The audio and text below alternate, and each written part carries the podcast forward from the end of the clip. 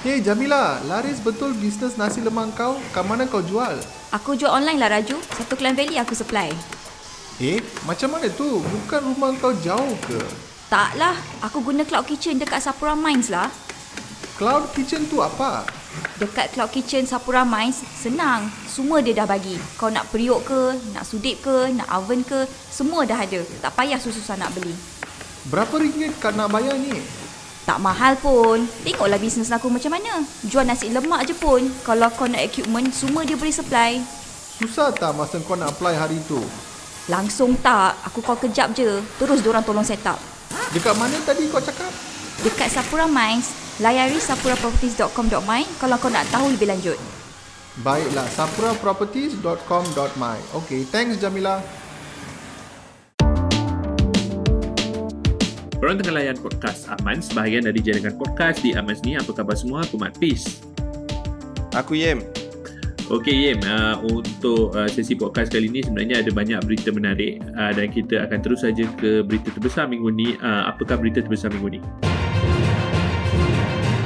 Okay, of course uh, kalau kita uh, monitor uh, kebelakangan ni, uh, kita I, I think even aku dengan Yen pun ada sembang pasal benda ni beberapa uh, episod lepas, beberapa bulan lepas sebenarnya uh, tentang Grab uh, listing di uh, United States of America uh, selepas uh, boleh kata uh, reach a record uh, spec deal. Uh, dan kita lihat uh, based on uh, laporan terkini uh, shares in Grab uh, Southeast Asia's biggest ride hailing and delivery firm turun uh, 20% malah lebih 20% uh, setelah debut di Nasdaq uh, pada Kamis dan uh, kita tahu ini merupakan susulan daripada uh, gabungan uh, 40 bilion USD dengan uh, kita tahu blank check company. Uh, of course mula-mula share Grab uh, naik uh, 21% just beberapa minit selepas uh, listing tersebut. Namun uh, dia dia uh, slide and retreat and uh, they are now trading 23% lower at uh, US 8.51 cents. Uh, dan uh, apabila ditanya kepada uh, Chief Executive Anthony Tan, uh, beliau mengatakan the the harga makes no difference to me. Uh, he's celebrating. I'm I'm going to celebrate tonight and get back to work tomorrow. So I think uh, as, besar lah impact dia. Yeah. No, but as, as he should. Do you know hmm. that? Uh, you know, aku ni agak kritikal lah um, terhadap syarikat-syarikat internet. Bukan sebab apa, sebab tak ada masa tak tak tak wujud dalam tempoh peradaban manusia sesebuah industri dikawal oleh hanya segelintir syarikat. Tak pernah. You imagine eh kalau search industry uh, 90% 95% of a 2 trillion dollar industry is controlled by one company alphabet um, mobile phone uh, walaupun ada beberapa players dalam industri ini tetapi profitability 80% is held by one company hmm. which is Apple. And then kalau kau move to social it's the same thing. But the thing about ride hailing is you know kalau kau buat benda ni elok-elok it is a fantastic opportunity for this market to be disrupted. Hmm, hmm, hmm. but no one has able to do so successfully. Why sebab their investors did not have enough appetite and did not have enough stamina to run the losses needed in order to prop up the company. Mm-hmm. And in this case, Grab menang menang besar. Menang besar. Mm-hmm. And you know it's also f- quite frustrating because it has Malaysian roots. Yeah. Tetapi it's a Singapore based company. Evident from the evident from the report. Sedih tak? Habis Anthony Tan ni orang mana? Orang Malaysia ke orang Singapura? Orang Singapura. Iya ke? Dia beranak kat mana? Malaysia. Dia ada IC tak? Malaysia. Tan Hui Ling, Malaysia. Tan Hui Ling, Malaysia. Uh, co-founder, COO. Tapi sekarang ni dah jadi Singapura. Uh, masa minta duit dulu, dia pergi kat Khazanah. Khazanah kata no. No. Khazanah kata no. Lepas tu mana dia pergi? Dia pergi Vertex, a unit under Temasek. Dapat 10 million US dollars for seed funding. Boom. Lepas tu Vertex kata you want my money you come to Singapore. Boom habis. Dah. Yeah, dah Singapore lah. I mean it's, it's a no-brainer right? so aku macam okay apa yang aku nak sakit hati dengan Grab? Maybe on the pun. issue of tak tak tak ada, ada ada nak sakit hati tu banyak. Okay. the way they treat their riders, that's a big problem. Uh, I big mean, it's a it's a separate issue from from from the the origins of the company lah. But yeah, yeah, there ad- ada banyak isu lain.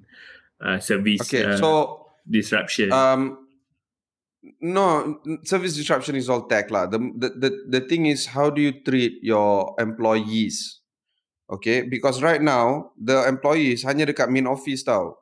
Yang Hmm. ni yang aku baru order Grab before aku start podcast ni aku order Grab. Ni nak datang dekat Family Mart dia nak hantar nasi goreng. Uh, Do you know yang menghantar tu is not an employee of Grab, dia contractor. Yeah. And as a Independent contractor, he does not uh, dia tak akan dapat all these kind of uh, benefits that you and me get as uh, employees or as workers of a particular Hmm. company. yeah. Is. Grab going to address this? My answer is no. Why? Because the government, any government, diorang ni operate dalam dekat 10 negara. None of the governments are instructing them to operate it this way. Tak ada orang. And then because of that, why should they? Because the government doesn't impose on them, right? Why should they change? Or why should they Yeah. comply when there's no compliance to begin with?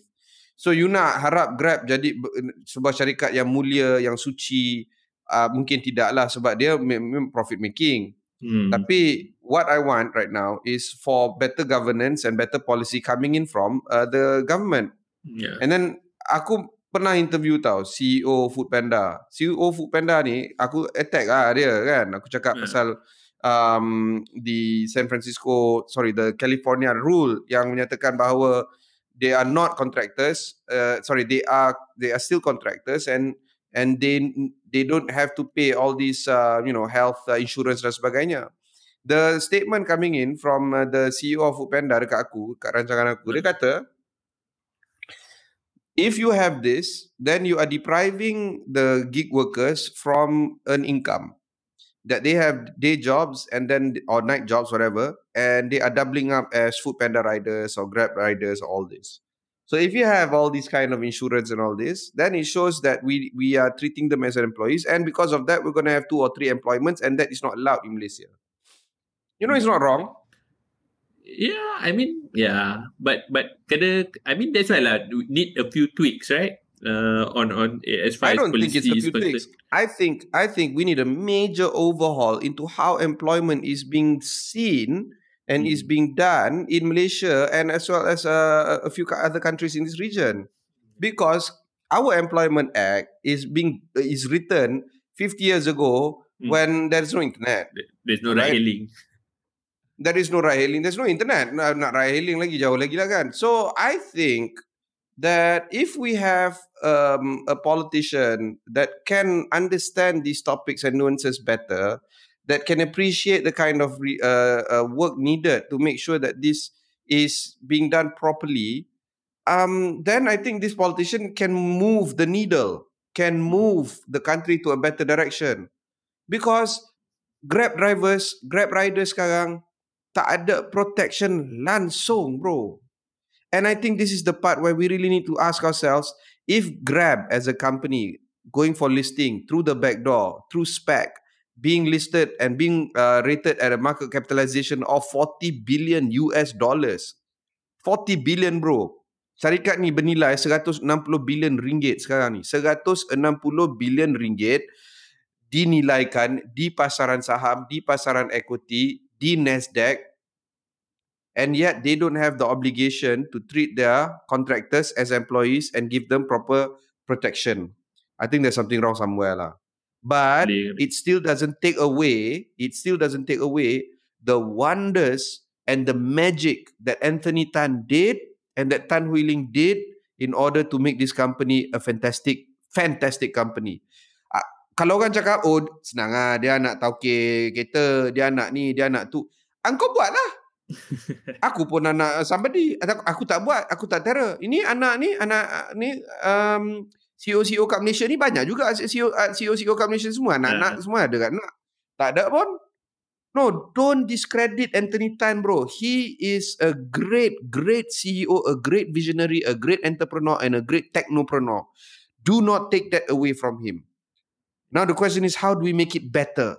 We have to make it better by getting better employment policies and get a better employment act to protect the workers, not just in Malaysia, tau, but in Everywhere. Southeast Asia. Uh, just because Anthony Tan dahsyat doesn't mean that we have to neglect our ni our workers. But you know, at the same time, just because our workers are facing one issue doesn't doesn't mean Anthony Tan is a bad guy. No, I think that Anthony Tan is a great guy. And I also think that Malaysian government needs to sit up straight and look at how Singapore is doing its business and conducting its business and ask ourselves whether or not we're doing it the right way. But all this must happen in tandem with improving protection for workers. Itulah, itulah pandangan Itu. aku. I mean, these are all topics that we know. They need long-term topics, and then we can go deep dive into all these uh, Grab share, Grab prices, and all this. But I don't know. What do you think? Yeah, I think uh, benda ni memang memang I think this these are the sort of things you think bila your government is uh, looking towards improving uh, the quality of life of the of the of the rakyat, right?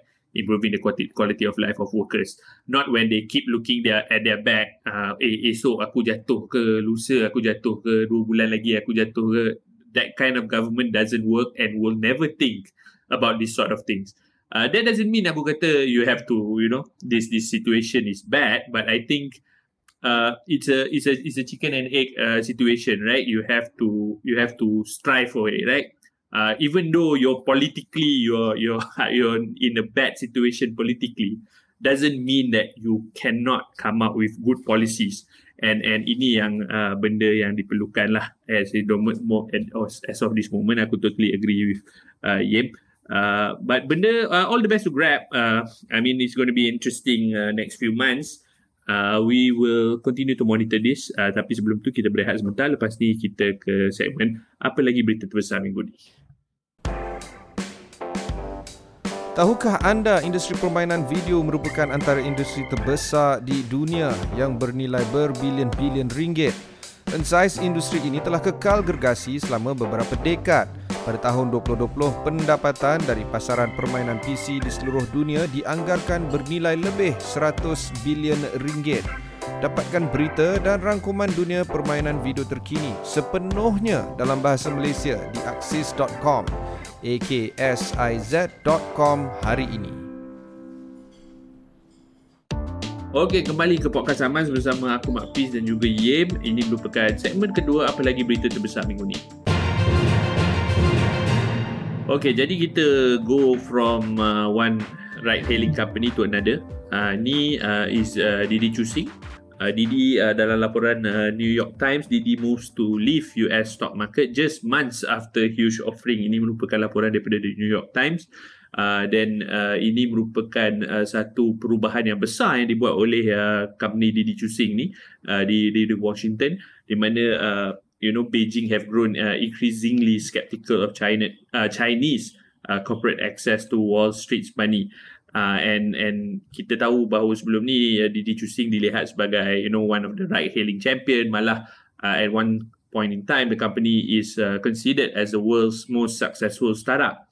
Uh, but but kita lihat mereka sudah mula delist from uh, New York traded shares and diorang tengah uh, menyiapkan ataupun mempersiapkan diri mereka untuk public offering uh, di Hong Kong. Dan uh, tindakan ini sudah pasti akan uh, membuat impact uh, di luar China uh, terutamanya di Washington dan juga di Wall Street. Kerana dalam Jun saja Jun tahun ni uh, Didi telah menjual uh, saham-saham mereka kepada global investors in an initial public offering di New York uh, yang telah uh, valued the company at uh, 69 billion USD dan this uh, sudden turn hanya boleh kata kurang daripada 6 bulan sudah, sudah pasti uh, membuat uh, investors investors mereka agak marah and aku sebenarnya uh, I don't know what's the future for Didi Chusing after this.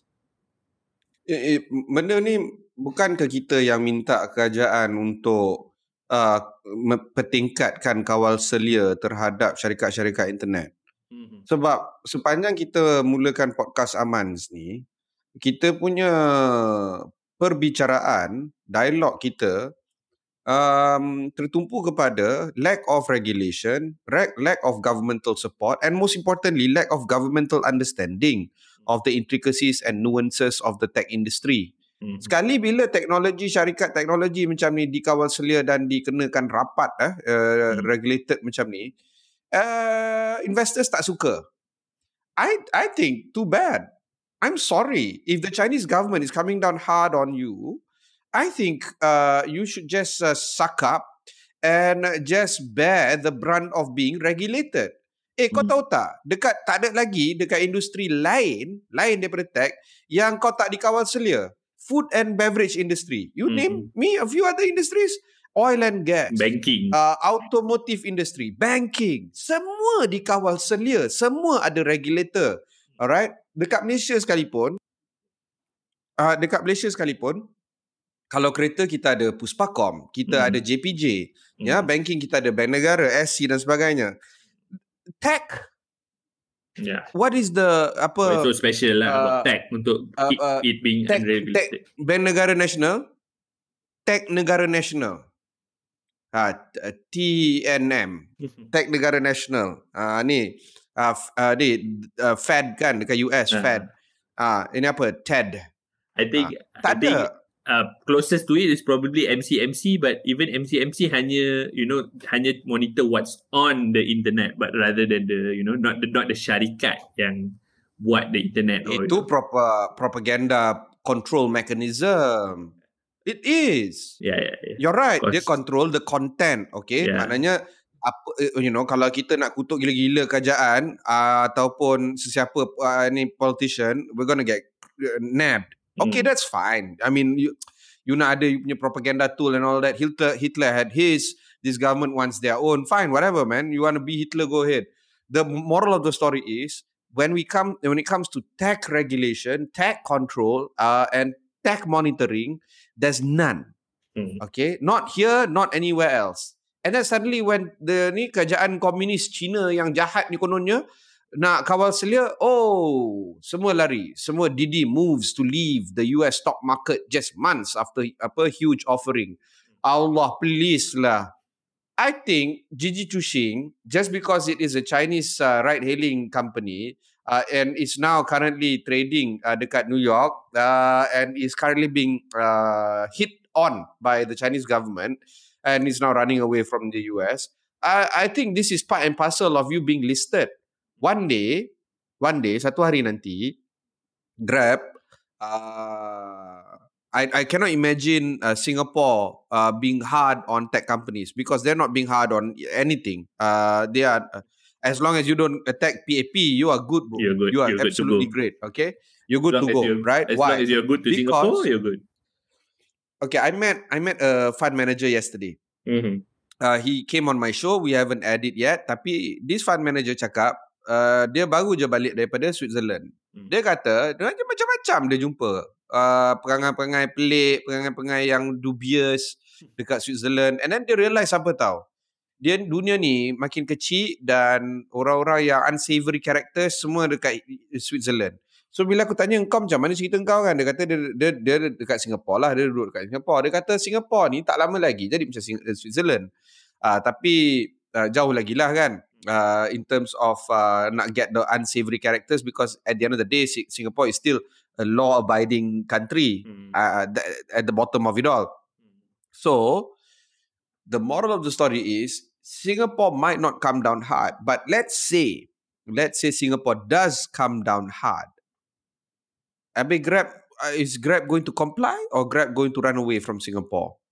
I right? Because Digi Chuxing Uh, wanted to wanted to uh, wanted to uh, comply, but they couldn't. But now they just said that they have to leave uh, Mm-hmm. America because tak boleh, just tak boleh go. Mm. Right when it comes to the Chinese regulation back in China, and it doesn't make sense when you want to list and you want to attract new investors, particularly retail investors and some institutional investors in the capital markets in the US. They can't comply because of the strict regulations coming in from China. They just have to chow and might, they might delist. So, what is the story for Grab? Will they, assuming things go south, will they delist from Nasdaq and then chow go somewhere else? I don't know. It's a very problematic situation. Yeah, it's it all depends on regulation eh, and how. I think all the company-company ni semua they will always see what's uh, the most beneficial to them. At the moment I think China is on to all these tech companies lah. They know uh, the, the China, I like I said, like I said, all right, kita ni kena fair, all right. Okay, Anthony Tan, Anthony Tan is a great entrepreneur, perhaps one of the best entrepreneurs Southeast Asia has ever created in recent memories. Okay, in recent memory. Uh, but that doesn't take away the nastiness that Grab has when it comes to how they deal with the Grab riders. It doesn't take away, right? All right. So he has to, if he truly wants to become a legend uh, in the corporate industry, he will do the right thing, which is trying to give better pro, pro, uh, protection to their own contractors. Itu satu. Itu satu hal. Just like China, yes, their human rights issue, uh, the way they enlarge their own uh, uh, geopolitical uh, influence uh, and how they deal with governments G2G level, those might be unsavory. All right. In fact, borderline bad. Right. But the way they crack down on the tech industry and the way they control kepala-kepala tech ni, Alibaba lah, apa, Tencent, JD Chuxing dan sebagainya, mm. It shows that they still want to regulate and they they want to stamp down the authority saying, hey, we are the boss here we want to manage the situation before it spirals out of control. And we've seen how it spirals out of control. Kau tengok Amerika, kau, kau dah tahu hmm. dah, right? See what happened lah. Um, ah, so credit is due to the Chinese government in controlling the tech sector there, and it still doesn't take away that Chinese is still a problematic regime that needs to be dealt with in a democratic manner. Okay, uh, so so that is us being fair and being tengah-tengah lah being hmm, moderate lah on this what apa okay. yang bagus kita kata bagus. Apa yang tak bagus kita kata tak bagus lah. It's as simple as that. So uh, I mean again just like Grab all the best Didi choosing. I'm not sure uh, how it will all pan out for you uh, in the coming months uh, but kita berehat sebentar lepas ni kita ke segmen ketiga teman Amans Amans Media adalah peneraju kandungan dunia IT dalam bahasa Malaysia. Kami memberi tumpuan terhadap perkembangan dunia IT di dalam dan di luar negara. Kami menghasilkan tutorial dan menggunakan bahasa Malaysia sepenuhnya. Layari amans.my, A-M-A-N-Z.my hari ini. Okey, kembali ke podcast Amans bersama aku Mak Piz dan juga Yem. Ini merupakan segmen ketiga, segmen Teman Amans. Okey, seperti biasa kita uh, mengalung-alungkan sebarang persoalan daripada pendengar-pendengar uh, melalui email ambans.my Aku ulang sekali lagi ambans.my uh, Sila hantarkan uh, voice recording anda kepada uh, email tersebut dan kita akan mainkannya di sini Dan untuk sesi kali ini, ya, ini merupakan uh, soalan bagi teman Amans Hai, saya Lisa dari Johor Okey, Grab sudah pun disenaraikan di Bursa Nasdaq sebuah syarikat berasal dari Malaysia tapi kini dikenali sebagai sebuah syarikat dari Singapura. Dan kebanyakan dari isu ini terdiri dari isu pelaburan dan juga bagaimana syarikat-syarikat pelaburan di Malaysia mempunyai falsafah pelaburan yang agak berbeza dari di Singapura. Okey, mungkin boleh ke Mike Peace dan Dim cerita sedikit tentang apakah falsafah pelaburan yang ada di negara kita ni?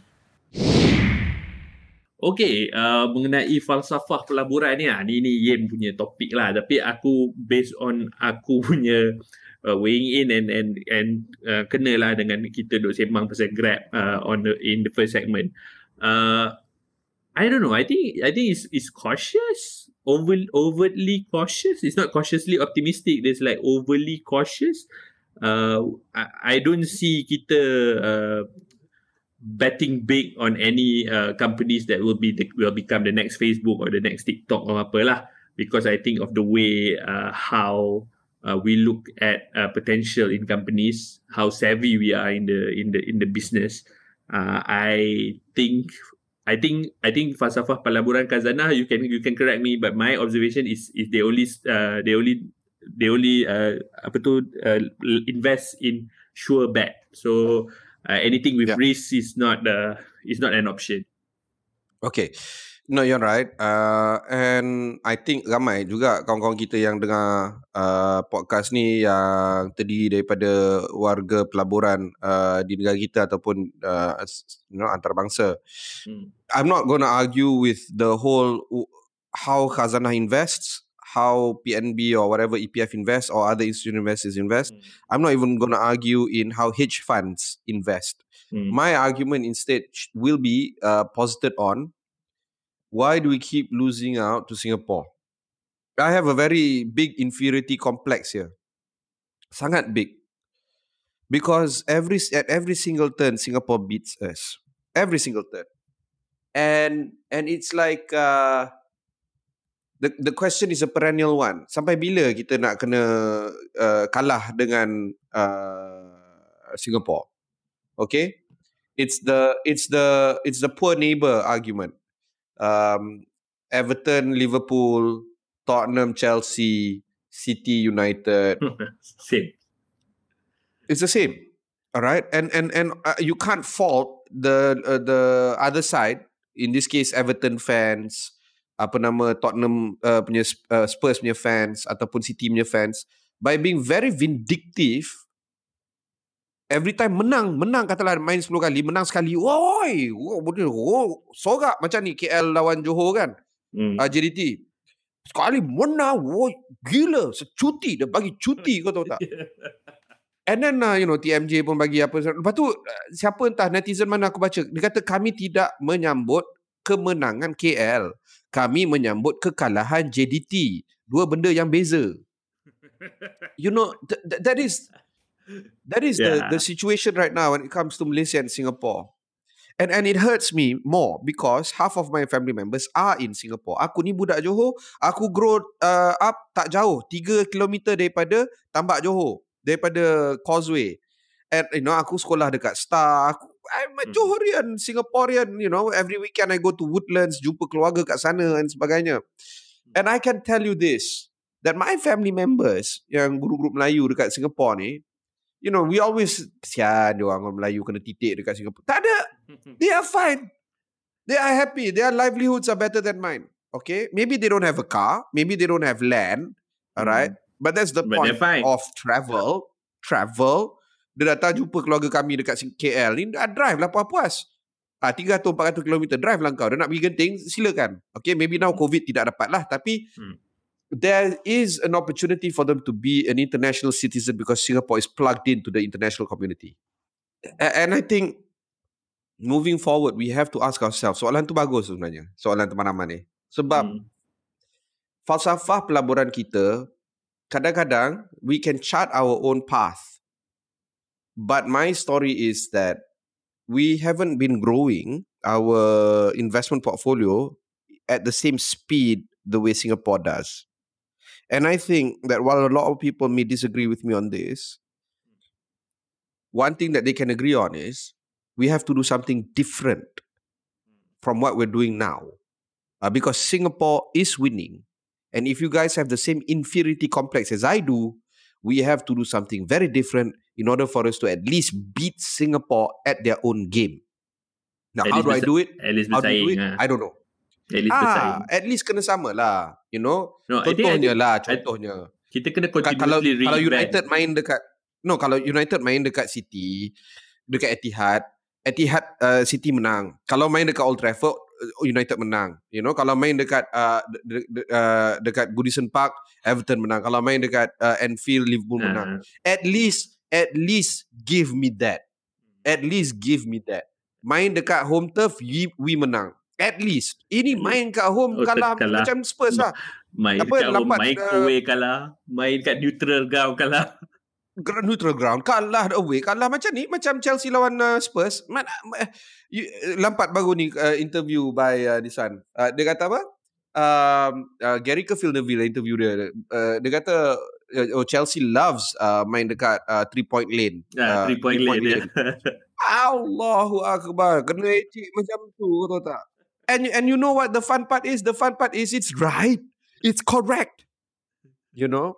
Uh, and Yeah, we are we are now that. Spurs. We are Spurs bro. Hmm. we are Spurs. And then just like Spurs we have we have a good manager contohnya. Uh, you know in the form of Conte uh, and we have a good star player in the form of uh, Harry Kane. We have a good winger in the form of Ha- uh, Son Son, Yun Ming but tak boleh menang-menang I think ada masanya resepi- kita kena resepi reinvent kena ubah. Betul. ah, betul. ah, Ah. ubah resepi Uh, that's that's always the thing lah. Thank you so much uh, kerana sudi uh, berkongsi soalan uh, untuk teman Ahmad sekali ini. Uh, kita berehat sebentar lepas ni kita ke segmen ramalan atau nuzul. Zaman sekarang kita banyak akaun social media. Bila nak kongsi status, kan bagus kalau boleh dapat semuanya serentak? Social.co boleh selaraskan proses ini dengan mudah. Layari social.co. S-O-C-L.co sekarang. Okey, ini merupakan uh, segmen keempat, segmen ramalan atau nuzum. Okey, uh, untuk kali ni, uh, podcast Aman untuk sesi kali ni, aku dengan Yem nak ramal pasal apa? Apa Yem? What's the what's the big thing that we want to ramal this time? Aku nak ramalkan what company is going to be listed next lah bro. Sebab aku In rasa Malaysia. Hmm. in Malaysia or at least uh, in this part of the world lah, Southeast Asia. Okay. semua. My What's the- suspicion uh, is What's the big? um um if I were to if I were to guess, right? Uh I would argue that um Food Panda might be the next Mm. one coming. okay. All right. Uh, Mhm. uh, but before they do that, they have to rebrand themselves. Kalau kau tengok Grab sebelum dia mula, sebelum dia jadi Grab, dia, dia adalah My Taxi. Hmm. Alright, in 2013. Lepas tu from My Taxi dia jadi Grab Taxi, lepas tu Grab Car, lepas tu Grab. Alright, because they are be- becoming more ubiquitous, they are becoming a super app, and they just want to focus on uh, just becoming an app that delivers, right? Uh, literally and figuratively. Uh, and I think Food Panda is that. Um, and of course, Food Panda is a global company, global chain, uh, and uh, right now they are involved in food, but they are also uh, involved in other stuff. So I think that they're gonna have to rebrand themselves first. Maybe jadi Panda ke ataupun something else. Macam My Taxi terus jadi Grab Taxi kan. Dia terus tukar nama. So maybe something else. But when they do that, I think they're going to go for listing very, very soon. Also, This, uh, this one is not much of a secret. macam US juga. No, no, no, no, no. Why should they list here? Dia terus pergi Nasdaq ah. There's no Hmm. pool of investors here in Malaysia that is uh, having that kind of appetite for tech companies. They will go to uh, the US. Uh, but the next company yang aku nak ramalkan untuk listing, it might not be necessarily a big secret. Uh, I think it's an open secret. Is Aerodyne. Hmm. And I think Aerodyne is going to list in 2022. And I think that this will become the first Malaysian unicorn that is going to be listed. I don't know whether they're going to be listing in Malaysia. There's no reason for them to do so. If anything, they're going to be listing in Singapore, but most likely they're going to be listed in Nasdaq.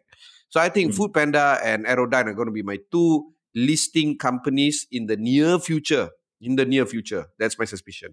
Ah, itulah okay, ramalan aku. But but yang ni ialah company-company yang boleh katakan ada nama, ada reputation dan sebagainya. As far as other up and coming companies ada tak in this region yang yang you know in the in the vein of Bukalapak Semi, or semiconductor companies lah. I mean Aero uh, Aurelius Technology akan list Hmm. di Bursa Malaysia pada Disember Hmm. 16 ni. And I Hmm. think all the Penang based uh, semiconductor companies are going to go through this route lah. Dulu Hmm. uh, apa nama dia? Uh, aku pun tak ingat dah nama dia. Uh, I mean it's all it's all semiconductor companies lah. They might go for listing. And the reason why Hmm. they want to go for listing is because they want to bring their company to a more better profile so that when they go pitch to Intel ke Taiwan Semiconductor Yalah. ke apa ke adalah they are real ah listed they are real deal. Uh, but they will not be unicorn. They will not be valued at you know a 100 million 200 million US dollars it's just to improve on their corporate governance which is not that bad for of a reason to go for listing if you ask me. So that's perfectly fine.